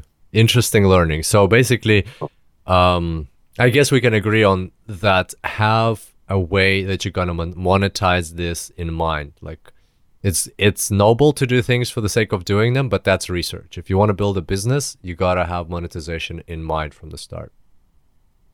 Right. Hmm. Um, I yeah, I, I think yeah that one that one is um pretty like that one is just like I, I put that on because it's really big for me and I think other technical people as well because usually don't think about the business side that much. Mm-hmm. Um, but it's it's so important. Yeah, yeah, it's um, it's true. I was actually listening uh, to a podcast with um, like a pod a panel with 3 mm-hmm. venture capital um, investors. So it's like people who work at venture capital firms. I think one of them actually owned uh, their own venture capital firm, and they right. their job is to find um, lucrative startups to invest into. And one of the mm. comments mm. they all three agreed on was like we're not like if if your business model is we're gonna get a hundred thousand users or a million users and then we'll think about monetization. Like those days are long gone. Now, like they don't invest in that type of stuff. You gotta have, you gotta have, if you want investments, you gotta have not just a plan on how you're going to monetize but you're actually going to show that you are having you know monthly recurring revenue or arr annual recurring revenue or people are actually buying your product? You you need to have a, a proper business plan around this stuff. That is so interesting. Yeah. Um. So uh, I actually wanted to put that in. I think I don't know if I mentioned it in the article, but um. So Reid Hoffman said that too during um. Get a lot of influence from him, but um. He, he's great. He, he's pretty a strategical thinker, uh, very analytical. I like to listen to his stuff. Um, he had a talk at uh, you can lead the podcast it's called Entrepreneurial Thought Leader. So it's like this Stanford uh, invited like all these successful Silicon Valley entrepreneurs to give a talk, and he was one of them. And essentially, one guy in the end asked him like, "How do you monetize products in the mobile age? Because everything moved mobile now." Mm-hmm. Um, and it, it, he he he like actually said that it's not as easy as just like building something with a lot of users and, and just putting ads on it. It doesn't work anymore. Like it doesn't. It's not a very good approach for mobile. Mm-hmm. So I, I guess that's maybe also what you're referring to. Like back in the days when everything was web, uh, it was a decent strategy to like build something, get users, and put ads on it. Mm-hmm. But with mobile, it's different. Yeah, yeah, no, I totally agree. I was also listening to a podcast with the CEO of, um, I think it's called the Athlete, the company. I got, I gotta check the, I gotta check the the name of the podcast, but uh, on the name of the company, and uh, yeah, same thing. They were talking about ads, and uh, one thing that so they, they came up with came up with this um uh, they came up with this one uh, company the company business idea is basically to rather than have clickbait articles about sports where people you know click on them on google go read them and and the monetization of that is through advertising instead they're mm-hmm. like how about we do a closed website where you pay for a membership you pay like i think 30 bucks 60 bucks a year your first year is like $30 a year and there's no ads at all and we have non-clickbaity very curated content that is actually very valuable to our users because it's the it's uh, created by a dedicated team of um, people who like are paid to do this rather than uh, paid uh, to you know do create uh, clickbait content. I found the the website right, is called right. The Athletic. The Athletic C, uh, the CEO sounds, the sounds similar to Medium.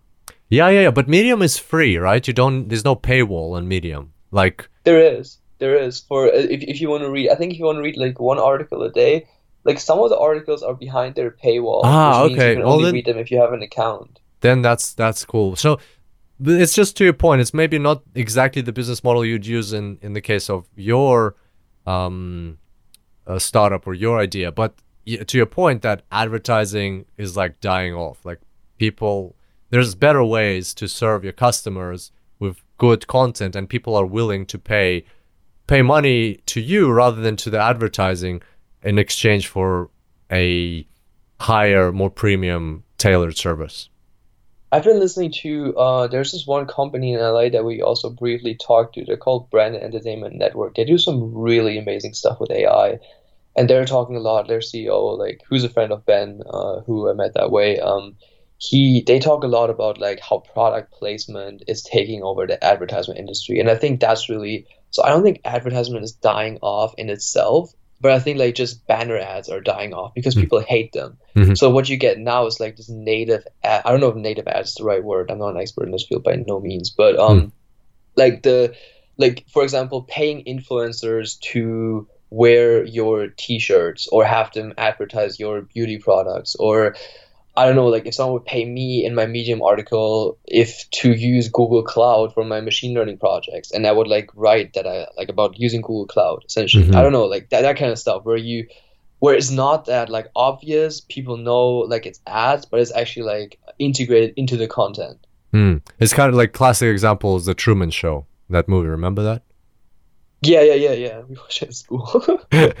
you watched it at school. Great movie. Great movie. Amazing movie. I rewatched it recently. It's so good. I love Truman Show with uh, uh with Jim Carrey. Oh, it's just just so good. and yeah, it's like uh, that's the definition, or I don't know, like the extreme version of product placement in people's lives, right. basically. Uh, yeah.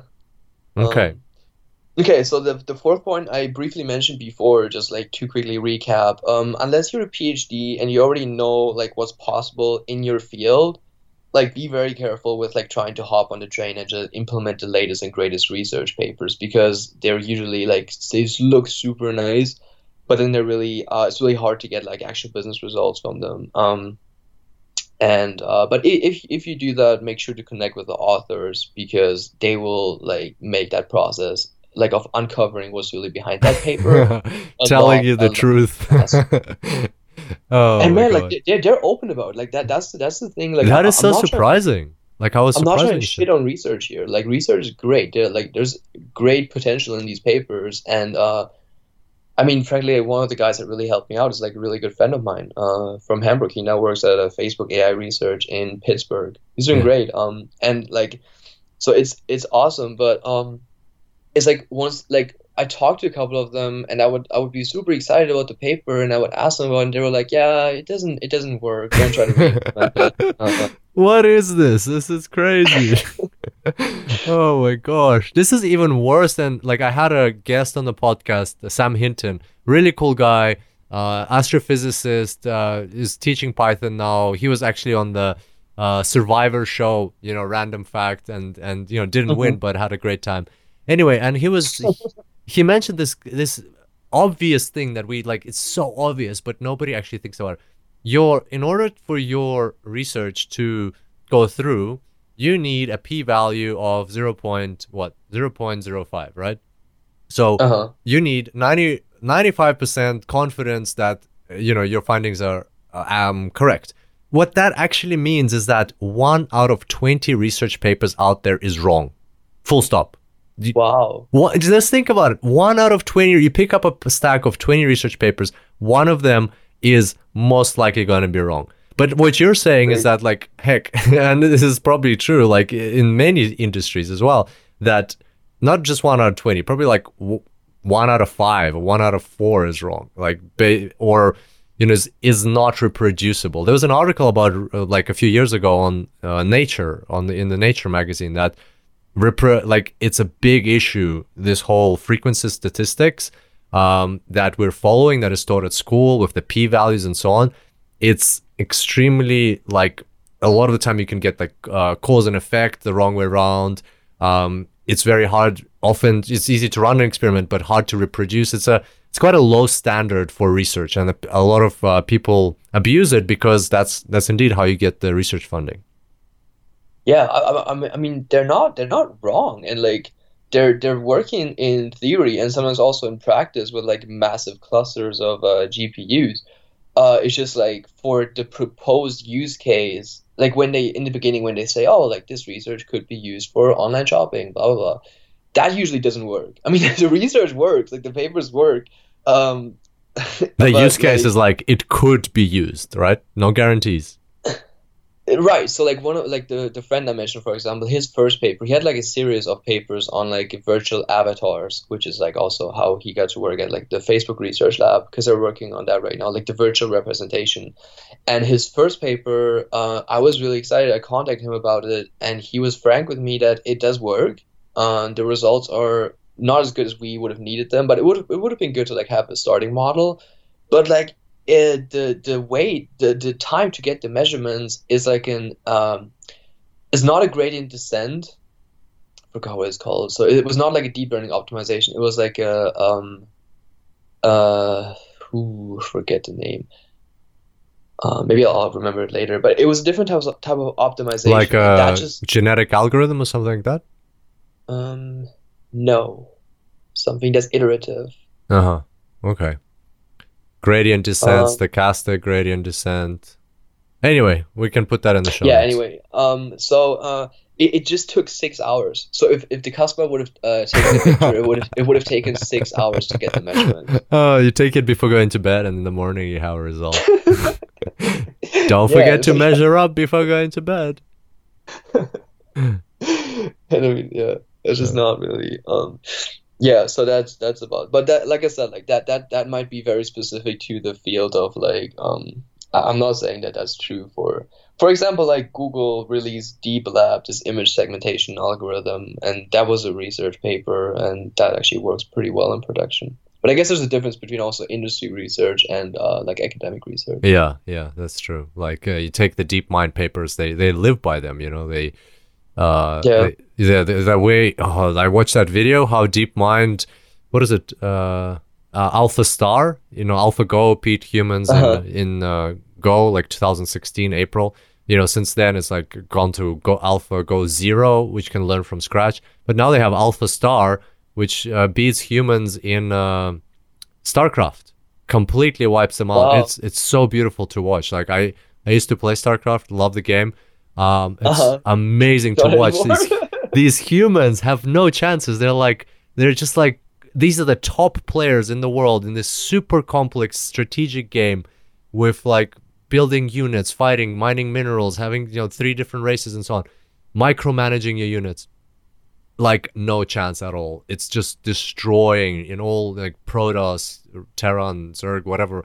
Like I watched the Protoss games, amazing results, and you know like you. Uh, like if you see those results, then you know the research paper works. Hey, the results are right here.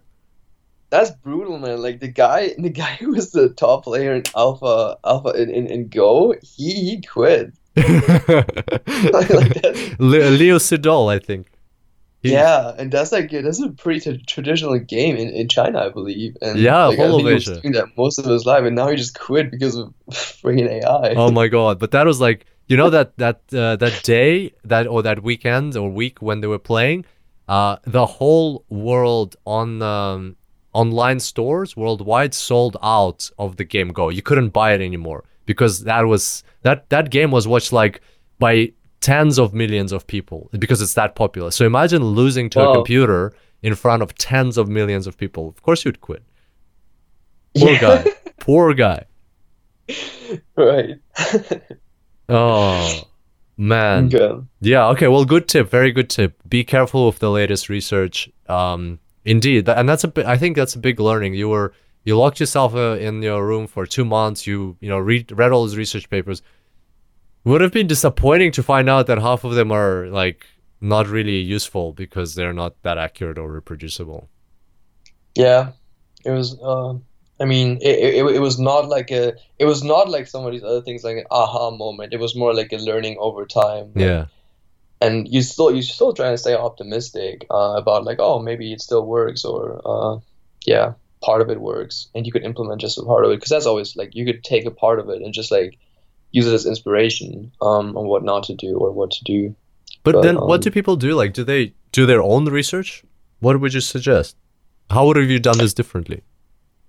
um, well I guess like the way what we did is um, we chose the simplest solution which ended up working best it, it wasn't it wasn't glamorous like essentially it used machine learning to uh, like image segmentation to do Im- image segmentation like cut the person from the background Hmm. and then detect certain key points and uh, yeah also do edge detection to make sure that it really cuts at the because image segmentation is not always really accurate at least the state of the art that we were using was like a Chinese paper. It actually worked really well. Like that Chinese paper on humans, um, cutting out cutting them out from the background works amazingly well.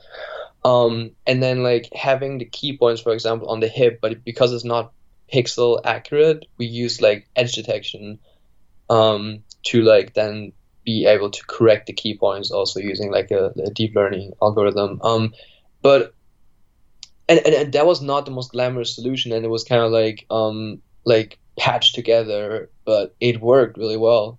Um, so I guess Interesting. go with the could go with what's not glamorous, but what works. Yeah, that's that's and, the key, and, and right? the funny thing is, like, look, like that's that's the first, like that's the first algorithm we came up with, Hmm. And then we still iterated over all these like automated deep learning solutions, and then we actually went back to the original algorithm and Yeah. used that. Yeah, it's like uh, uh, in Russia we we say what do we say? Um, best is the worst enemy of good. It's like you had a good thing, why, like you know the 80-20 rule basically, right? You you want to yeah, yeah, exactly. at some point. Okay, okay, cool. Uh, send me a link to the research paper, please, so we can put in the show notes. That Chinese one that you said that worked really well. Maybe people will be interested to read it. Oh yeah, sure. Okay, cool. Um, and learning number five. R- What was that one? Um, yeah, so that we can go over that really quick. So there is this management methodology called objectives and key results. I'll also put the book in the show. I think I put the book in the show notes. Um, so the um, it was basically like the management methodology that Andy Grove brought to Intel back in the days. Intel obviously super successful. John Doerr was working there back then, venture capitalist. He brought it to Google, and it's how Google like ran their operations since like the very beginning. So we were like naturally pretty intrigued to like try it out because also like it's pretty big now. Like LinkedIn apparently uses it. Um, a lot of the big Silicon Valley companies do OKRs. Um, so we wanted to implement it, and we did from the beginning. It always seemed like a little bit of too much overhead, but it was essentially like you said an objective. For example, for us, it would have been like um, like one was uh getting to 1% accuracy. Like that's the objective for the next month. And then setting key results, essentially like milestones, how to get there. So like measure 50 people and get their accuracy so we know where we stand right now as a baseline. Um, I don't know, like whatever you think will get you to that 1%. Um, and then you would have like a set of OKRs for your company, um, maybe like also raise funding as an objective. Um, and then you would uh, like mm, narrow that down to the individual level. So the company key results, like um, measuring 50 people, would be, for example, my objective. So I'm in charge for measuring these 50 people, and then that aligns with the overall company goal. Mm-hmm. Um, that's like so, explanation. Like, so the learning was like use OKRs, or what was it? No, the learning was that a lot of like we had a lot of trouble implementing it. So like um after like I think eight months or something when we were in LA, I was so tired of it. I just like shot out an email to some of the people that shared their stories in the book. So one of them was like Atticus Tysen from Intuit. He's like the CIO, and Brett Kopf, who runs like a education startup called Remind. And they got back to me like the next day and no said, like, way. No, yeah, like it's crazy. Like when you, sometimes when you just shoot out these emails with very specific questions, um, people help you. They're so willing to. Help. Where'd help. you get their and, emails in the first place? Oh, like a lot of googling. very, very. Um, uh, what's it called? Um, confident approach. You don't know these people. You just found their emails online? And you're just like, oh, you know what? I'm just gonna send them an email it's also like just like, sometimes just like guessing. So if I would know Kirill, CEO of Super Data Science, I want to get to him. Their uh, support email is help at superdatascience.com. How many ways are there? Like your your email is not going to be Kirill baby girl two three four. it's going to be like Kirill, Kirill Eremenko, K Eremenko, or Eremenko K. Like, My God, like, you're gonna you're gonna ruin me. I'm gonna get all these emails now.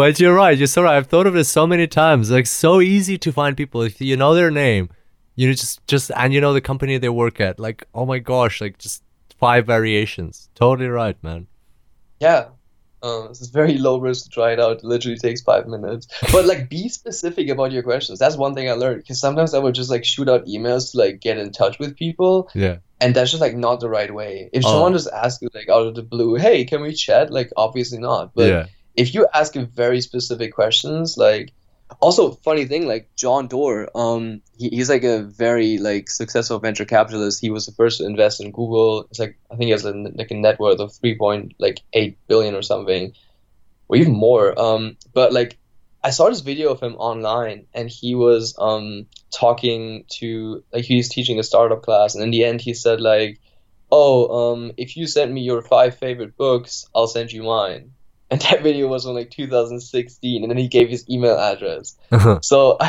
I, sent him an email saying like hey john like how's it going? Here are my five favorite books. I'll be super intrigued to hear about yours. And then he he got back to me like i think a month later and saying like hey rico sorry for the late reply. These are my top five books. Hope you like them. That's amazing man. Amazing. Um yeah so and okay so, so learning here is definitely because they both said uh OKRs is a lot of overhead and a lot of process for a small startup, like an early stage startup. So they wouldn't recommend using it. Okay. Um, so, so like my learning was like if you if you have believable people that like because they were believable because they both implement OKRs in their company pretty successfully, um, so I guess they're believable in OKRs. Um, so if you contact them and ask them for advice, it'll be uh, it, it might potentially save you a lot of time. Fantastic. Yeah, reach out, reach out to people. Don't be shy. Find their emails or ask Rico. He'll find them for you. uh, amazing, yeah. amazing man. Well, what what a journey. I love it how you limited it to five learnings. You know, it's it's a good number to. More than that, you probably be hard to keep them in mind and remember. But this is good. This is really good. Um, let's recap them quickly. So number one uh, was start with a problem in your own life. Number two, what was number two? Uh, yeah, stay re- like stay relentlessly focused on the end results that have the highest impact on your business strategy. Mm-hmm. Gotcha. Um, then it's not the money; it's the B money. Mm-hmm.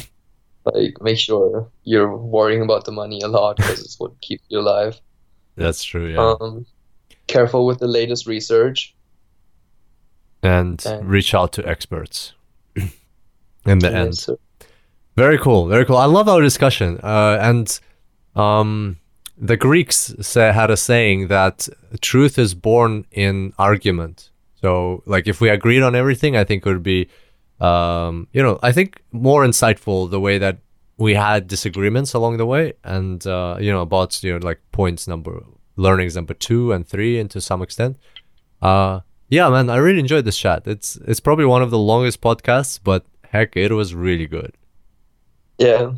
Yeah. You oh you also Wait, wanted to mention some uh, books, right? How you pick books.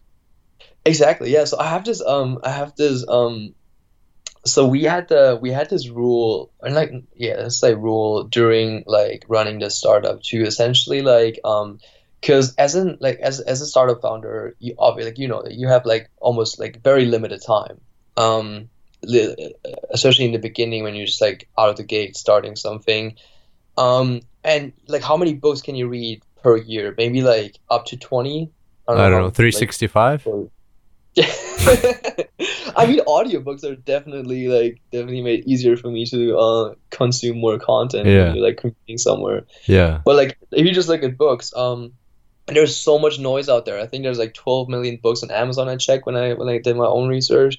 Wow. But um, like there's you just gotta like have a way to filter that and like first of all i want to say like this doesn't apply to like niches so for example let's say data science you'll have a maybe a hard time to find something that was recommended by someone with the rule i'm about to mention but um on like high level business stuff and like startup strategy and so on um is uh pretty like it's a good filter. So like we filtered, we only read books that were recommended by billionaire founders. Mm. So people who not only built a unicorn, but like we also became like had a net worth of like over one billion on the way. And it seems shallow to only put that down on the like uh, money level, but essentially like what we believe is that when you when you were able to build a company, like when you be able to become a billionaire with your company, if you look at the list of people they all built like products that made a like huge, like like massively, like majorly improve the world. And I'm talking about like like because I'm more from the tech side. I'm talking about more like tech people here. I'm not like that worried about the investors, uh, but more like like look at the like Mark Zuckerberg's, Larry Page, um, like Bill Gates, Marc Andreessen, Jack Dorsey, Kevin Systrom, like this whole list of like super inspiring people. So we limited it down to only read books that were recommended by them, and it made it so much harder to find like books that way. Mm. But um, I recently put together a list on it's called alicorn.blog, and uh, I put like all like books and podcasts that only feature these billionaire founders, and it's still I think it's like almost 200, 300 books. Wow. So it's still like a vast amount of books, and I'm like that was only like within a weekend that I curated these books. So there's gonna be more to come, and it's ridiculous like how much content there still is. But it's very so. For example, if you're trying to find a book on marketing, um, and you, like you have no idea about marketing, and you want to find one, um, and Drew Houston, the founder of Dropbox, and Joe Gebbia, the founder of Airbnb, recommended like two books. It'll probably be a good idea to read them if they really uh, help them succeed with their startup. Um, so that's like how how I um, how we selected the books, and um, I had like I have like a list of ten here. um, that I that I, that I read over the last year, and I Mhm. think it will be really really useful for people. Um, so the one I recently read was called "The Startup of You" by Reid Hoffman. Mhm. Um, it's also recommended by Jack Dorsey and Marc Andreessen. It's like uh, about like treating your career like a startup. Mm. Um, I'm not gonna describe what, what it's about, but really cool book. Then there's a book called The Goal. I don't know if you know it. It's like a like a management novel basically. And like Jeff Bezos required uh, everyone in Amazon's senior level management team to read that book whenever they like reach that point. Uh, It's a really really good book about this uh, the concept of critical path. Um, give me there's one more. called, Um, the Power of Habit. No, I like that book Uh, by Charles Duhigg. Yeah, it's amazing. Recommended by Ray Dalio. Really, Mm. really good book. Very cool book. Yeah, man, that's a really cool list. Where where is it again? I'll I'll I'll, get, I'll put it in the show notes. I haven't curated yet, but I'll, I'll we can put it in the show notes. Yeah, please, and send it to me. I want I want to get a few books out of there. Uh, you know, just just for myself to read as well. Sounds really exciting. I will. Man, Yeah. very good. We're not gonna go through go through all ten or fifty Oh, right no. now, Let's not do that. but let's put them in the show notes. So our team will put it put them in there. Um, yeah, but like, how are you feeling overall? Like, you know, um, started something, spent ten months in it, uh, failed. Uh, like I asked you at the start of the podcast, like, are you are you feeling like um world is over? this is the end of your startup uh, life. Um, what what's the next step for you? Um, yeah. So like, obviously, when when we first like put on a hold, that was kind of like a little depressed for a couple days. But actually, like on the weekend when we did the reflection and like really looked back at it, uh, it was it was great to see how it's not a personal failure. Like it's not like I suck, that's why we failed. It's like it's a lot of factors coming together. So that really gave me confidence. Um, and I mean, back at back at work at um, Novamind for now. Definitely like want to start the new year. I want to like get more involved, like maybe like get a different opportunity because I've been there for a while now. I kind of want to like uh, move away from Germany. My next step would probably be uh, London because I've, I've been saying I want to go to London for so long, and now I'm just going to do it and uh, move there, and um, yeah, just be more involved with um, like actual AI teams that bring products into production. I've been talking to Ben Ben Taylor a lot, who who's like been doing great with his company, so that's been great influence definitely to like be Mhm. uh, in touch with where the space is right now. Cool, very Um, cool. So I've been working on my projects That's- a little bit. that's exciting. Like if if anyone listening is in London, make sure to hit up Rico. Uh, when are you gonna be there? Um, going there probably early January just to like connect with some people and then Okay. see. So by the time this podcast out, you- you're already there. So uh, if anybody's in London listening to this, hit hit Rico up and catch up for a uh, coffee, lunch, dinner, whatever, and you know exchange some information. Always great to grow your network. What's the best way to reach you?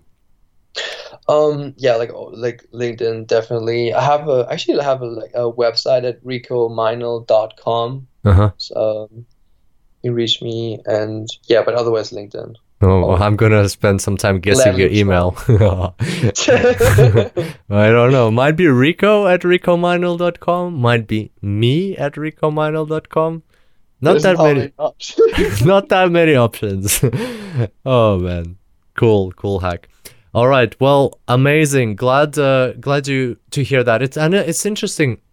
I agree. Sometimes this is what I've been telling my brother. He's like, "Oh, I want to start a business." He's only like 23. He's like, "I'm gonna, I'm gonna rock, rock the world. I'm gonna, um, be, you know, like, build a big uh, startup and things like that." I'm like, dude, go. You just finished uni. Go and work for a company. Get some experience.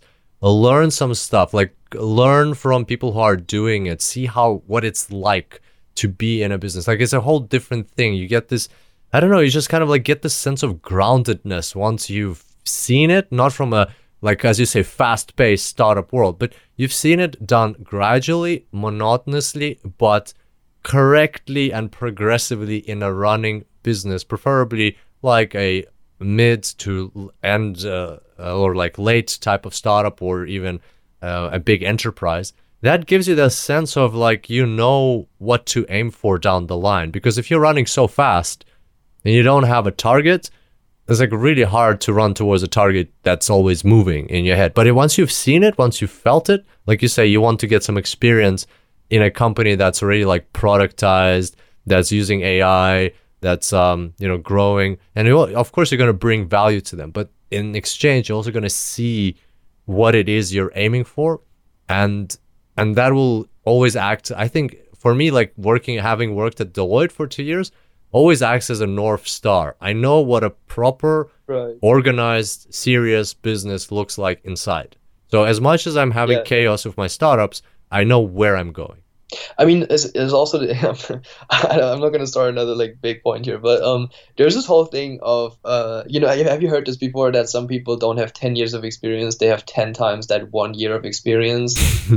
No, Uh, I haven't, think but it sounds pretty to good. be aware of that like 10 years of experience doesn't mean that that person is 10 times more skilled than someone with one year of experience. Um, I think it, it, again, like it really depends on the person and what you like, what kind of learnings you take from that. Yeah, yeah, that's true. take. That's So true. I, would agree with your point generally, but it doesn't apply to everyone. Yeah, yeah. No, I, I, I agree as well. Um, everyone's journey is different, it, but I'm glad to hear you kind of like you have ideas for you where you want to go next. You never know how it'll work out. You know, like hopefully you'll move to London and see from there what happens. Um, but it's always good to have a like a compass, some some dir- general direction in which you're going. There's there's a saying that entrepreneurs are people who are adamant about their beliefs, but they're very easy and willing to change their beliefs in a heartbeat. Right, right. I mean, uh, you, you know me, like I'm, I'm, super open. I've been talking to uh, your partner, like um, land recently. He, he, he's really like uh, told me great things about Dubai, so that's definitely something. I was at the startup, the AI conference last week in Berlin. I heard great things about Tel Aviv. Uh, hmm I mean, I think China would be an interesting experience. Yeah, Like, man. I, I, I'm, I'm open. Like I, I really like to go places and um, yeah, experience different cultures too. Gotcha. So I'm gonna go where stuff is happening, which is I think London or something like Dubai or Tel Aviv. Nice, man. Nice. Well, keep us uh, updated. And yeah, as I said uh, earlier before the podcast, would love to have you as a speaker at Data Science Go Berlin. I That'd think, amazing, yeah. yeah, man. So that's where people can catch you if anybody's interested in learning more about your story and meeting you in person, man. It's so cool. You're so tall. Like, you're taller than Hadelin. it's insane. It's insane, man. Uh, all right, my friend. It's been a pleasure. Amazing podcast. The the world's gonna love this. Thank you so much once again for coming on the show. It's always great. Thank you, appreciate it. Thank you very much, ladies and gentlemen, for listening to this super long podcast. Really appreciate you staying till the end, and uh, we want to share stuff with you, some really amazing things. So head on over to the show notes at superdatascience.com slash 335. There you will find uh, not only how to contact Rico, but also all of the materials mentioned on this podcast, including the list of books that Rico uh, mentioned and including a link to the blog post on Medium with Rico's learnings. So if you want to recap on them, you can definitely find them there. What a conversation. I totally, totally enjoyed chatting to Rico, and I hope you enjoyed our chat too. And if you are thinking of starting an AI startup, then um, surely 100% there's very valuable insights here, very valuable lessons, things that you can really take away and apply in your own journey. If you know somebody who is interested in starting up uh, a company in the space of artificial intelligence, send them this podcast. It might save them a lot of headache down the way. Very easy to send, very easy to share. superdatascience.com slash 335 and of course connect with Rico. You heard he's going to be in London at the early in early 2020. Connect with him there if you live in London. I know we have a lot of people um, listening to this podcast from there. I was there. I met a lot of you guys. Connect with Rico as well, and also he's coming to Data Science Go in Berlin, which is happening in quarter two 2020. I can't give away much more information than that for now. But if you're going to be in Berlin in that time, make sure to connect with him as well. And if you see our announcements about DSGO, it'll be very limited. It's the first time we're doing it in Europe, very limited. Make sure to grab your seat because that's a great way to connect with Rico, and people like Rico as well. On that note, thanks so much for being here. Today, I am super grateful that you are part of the Super Data Science community. Can't wait to see you back here next time. Until then, happy analyzing.